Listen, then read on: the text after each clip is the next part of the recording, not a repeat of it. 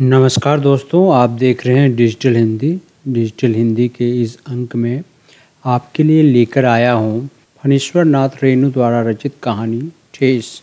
तो आइए सुनते हैं यह कहानी।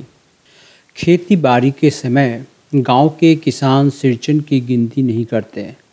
लोग उसको बेकार ही नहीं, बेगार समझते हैं। इसलिए खेत खलिहान की मजदूरी के लिए कोई नहीं बुलाने जाता है। सिरचन को। क्या होगा? उसको बुलाकर। दूसरे मजदूर खेत पहुंचकर एक तिहाई काम कर चुकेंगे। तब कहीं सिरचन राय हाथ में खुरपी डुलाता हुआ दिखाई देगा। पगडंडी पर तौल तोड़ कर पाँव रखता हुआ धीरे धीरे मुफ़्त में मजदूरी देनी हो तो और बात है। आज सिरचन को मुफ्तखोर, कामचोर और चटोर कहले कोई। एक समय था जब उसकी मरैया के पास बड़े बड़े बाबू लोगों की सवारियाँ बंधी रहती थी। उसे लोग पूछते ही नहीं थे, उसकी खुशामद भी करते थे। अरे सिरचन भाई, अब तो तुम्हारे ही हाथ में यह कारीगरी रह गई है सारे इलाके में। एक दिन भी समय निकाल कर चलो। कल बड़े भैया की चिट्ठी आई है शहर से। सिरचन से एक जोड़ा चिक बनवा कर भेज दो। मुझे याद है, मेरी माँ जब भी कभी सिरचन को बुलाने के लिए कहती, मैं पहले ही पूछ लेता, भोग क्या क्या लगेगा? माँ हंसकर कहती जा जा जा जा बेचारा मेरे काम में पूजा भोग की बात नहीं उठाता कभी? ब्राह्मण टोली के पंचानंद चौधरी के छोटे लड़के को एक बार मेरे सामने ही बेपानी कर दिया था सिरचन ने। तुम्हारी भाभी नाखून से खांट कर तरकारी परोसती है। और इमली का रस साल कर कढ़ी तो हम कहार कुम्हारों की घरवाली बनाती है। तुम्हारी भाभी ने कहाँ से बनाई? इसलिए सिरचन को बुलाने से पहले मैं माँ को पूछ लेता। सिरचन को देखते ही माँ हुलस कर कहती, आओ सिरचन आज नैनू मथ रही थी तो तुम्हारी याद आ गई। घी की दाढ़ी खखोरन के साथ चूड़ा तुमको बहुत पसंद है ना? और बड़ी बेटी ने ससुराल से संवाद भेजा है। उसकी ननद रूठी हुई है, मोती के शीतल पार्टी के लिए। सिरचन अपनी पनियाई जीव को संभाल कर हंसता, घी की सुगंध सूंघ कर आ रहा हूँ काकी नहीं तो इस शादी ब्याह के मौसम में दम मारने की भी छुट्टी कहाँ मिलती है? सिरचन जाति का कारीगर है। मैंने घंटों बैठकर उसके काम करने के ढंग को देखा है। एक एक मोती और पटेर को हाथ में लेकर बड़े जाता से उसकी कुच्ची बनाता, फिर कुच्ची को रंगने से लेकर सूतली सुलझाने में पूरा दिन समाप्त। काम करते समय उसकी तन्मयता में जरा भी बाधा पड़ी कि गेहूँ सांप की तरह फुफकार उठता। फिर किसी दूसरे से, करवा लीजिए काम। सिरचन मुँहजोड़ है, काम चोर नहीं। बिना मजदूरी के पेट भर भात पर काम करने वाला कारीगर, दूध में कोई मिठाई ना मिले तो कोई बात नहीं। किंतु बात में जरा भी झाल वह बर्दाश्त नहीं कर सकता। सिरचन को लोग चटोर भी समझते हैं, तली बघारी हुई तरकारी, दही की कढ़ी, मलाई वाला दूध, इन सब का प्रबंध पहले कर लो, तब सिरचन को बुलाओ दुम हिलाता हुआ हाजिर हो जाएगा। खाने पीने में चिकनाई की कमी हुई कि काम की सारी चिकनाई खत्म। काम अधूरा रख कर उठ खड़ा होगा। आज तो बस अध कपाली दर्द से माथा टनटना रहा है। थोड़ा सा रह गया है, किसी दिन आकर पूरा कर दूँगा। किसी दिन माने कभी नहीं। मोती, घास और पटरे की रंगीन शीतल पाटी, बाँस की तीलियों की झिलमिलाती चिक, सतरंगे डोर के मोड़े भूसी चुन्नी रखने के लिए मूंज की रस्सी के बड़े बड़े जाले हलवाओं के लिए ताल के सूखे पत्तों की छतरी टोपी, तथा इसी तरह के बहुत से काम हैं जिन्हें सिरचन के सिवा गाँव में और कोई नहीं जानता। यह दूसरी बात है कि अब गाँव में ऐसे कामों को बेकाम का काम समझते हैं लोग, बेकाम का काम, जिसकी मजदूरी में अनाज या पैसे देने की ज़रूरत नहीं। पेट भर खिला दो।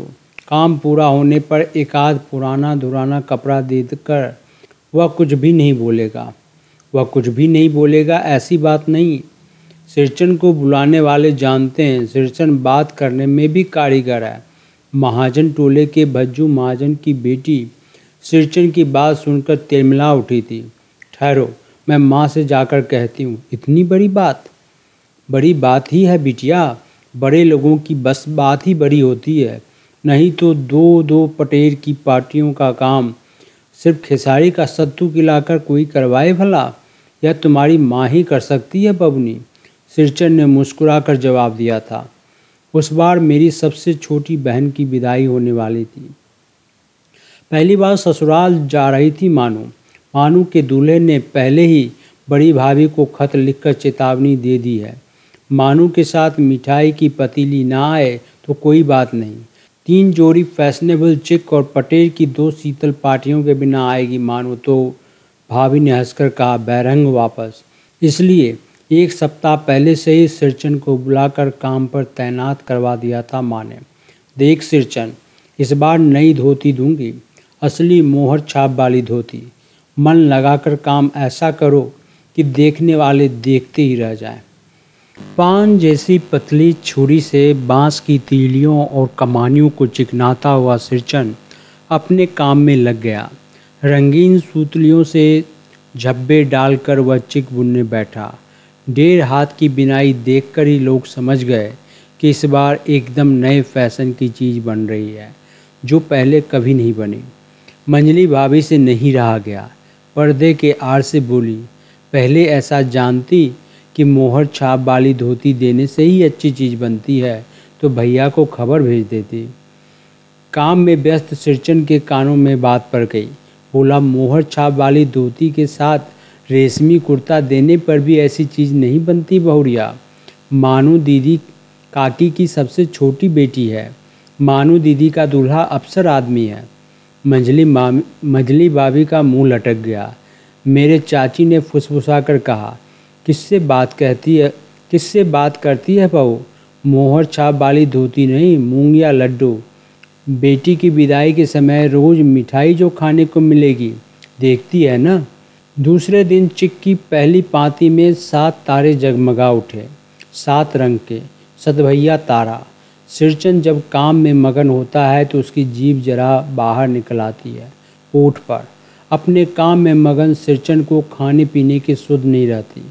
चिक में सुतली के फंदे डालकर वह अपने पास पड़े, सूप पर निगाह डालें, चूरा और गुड़। चिवड़ा और गुड़ का एक ढेला।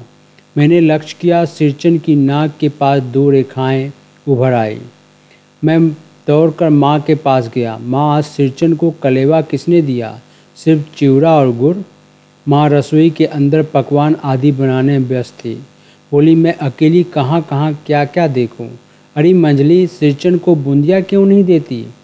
मैं बूंदिया नहीं खाता काकी। सिरचन के मुँह में चिवड़ा भरा हुआ था। गुड़ का ढेला सूप के किनारे पड़ा हुआ रहा अछूता।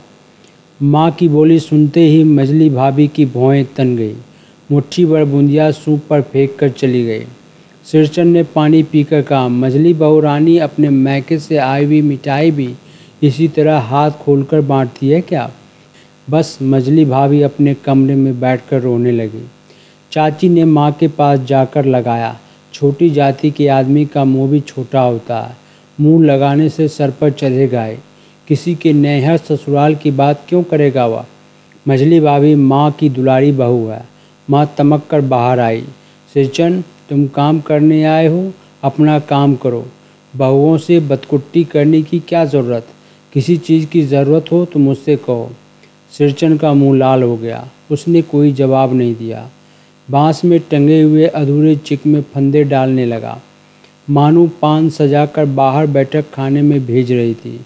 चुपके से पान का एक बीरा सिरचन को देती हुई बोली और इधर उधर देख कर कहा, सिरचन दादा काम काज का घर, पाँच तरह के लोग, पाँच किस्म की बात करेंगे।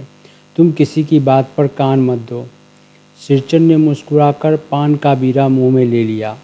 चाची अपने कमरे से निकल रही थी। सिरचन को पान खाते देखकर अवाक हो गई। सिरचन ने चाची को अपनी ओर अचरज से घूरते देखकर कहा छोटी चाची, जरा अपनी डिबिया का गमकौआ जर्दा तो खिलाना बहुत दिन हुए। चाची कई कारणों से जली भुनी हुई रहती थी सिरचन से। गुस्सा उतारने का ऐसा मौका फिर नहीं मिल सकता। झनकती हुई बोली, मस्खरी करता? तुम्हारी चढ़ी हुई जीम में आग लगे। घर में पान और गमकौआ जर्दा खाते हो? चटोर कहीं के। मेरा कलेजा धड़क उठा। यत परो नास्ती। बस सिरचन की उंगलियों में सूतली के फंदे पड़ गए। मानो कुछ देर तक वह चुपचाप बैठा पान को मुँह में घुलाता रहा। फिर अचानक उठकर पिछवाड़े थूक आया। अपनी छुरी, हंसिया वगैरह समेट संभाल कर झोले में रखे। टंगी हुई अधूरी चिक पर निगाह डाली और हनहनाता हुआ आँगन के बाहर निकल गया। चाची बड़बड़ाई, अरे बाप रे बाप, इतनी तेज़ी? कोई मुफ़्त में तो काम नहीं करता? आठ रुपए में मोहर छाप वाली धोती आती है इस मुझौसे के मुँह में लगाम है ना आँख में शील। पैसा खर्च करने पर सैकड़ों चिक मिलेगी। बातर टोली की औरतें सिर पर गट्ठर लेकर गली गली मारती फिरती हैं। मानो कुछ नहीं बोली। चुपचाप अधूरी चिक को देखती रही। सातों तारे मंद पड़ गए। माँ बोली, जाने दे बेटी, जी छोटा मत कर मानो, मेले से खरीद कर भेज दूँगी। मानू को याद आया, विवाह में सिरचन के हाथ की शीतल पार्टी दी थी माँ ने। ससुराल वालों ने न जाने कितनी बार खोल कर दिखलाया था पटना और कलकत्ता के मेहमानों को। वह उठकर बड़ी भाभी के कमरे में चली गई। मैं सिरचन को मनाने गया। देखा एक फटी शीतल पार्टी पर लेट कर वह कुछ सोच रहा है। मुझे देखते ही बोला, बबुआ जी, अब नहीं, कान पकड़ता हूँ, अब नहीं। मोहर छाप वाली धोती लेकर क्या करूँगा? कौन पहनेगा? ससुरी खुद मरी, मेरे बेटे को भी ले गई अपने साथ। बउआ जी, मेरी घरवाली ज़िंदा रहती तो मैं ऐसी दुर्दशा भोगता। यह शीतल पार्टी उसी की बुनी हुई है।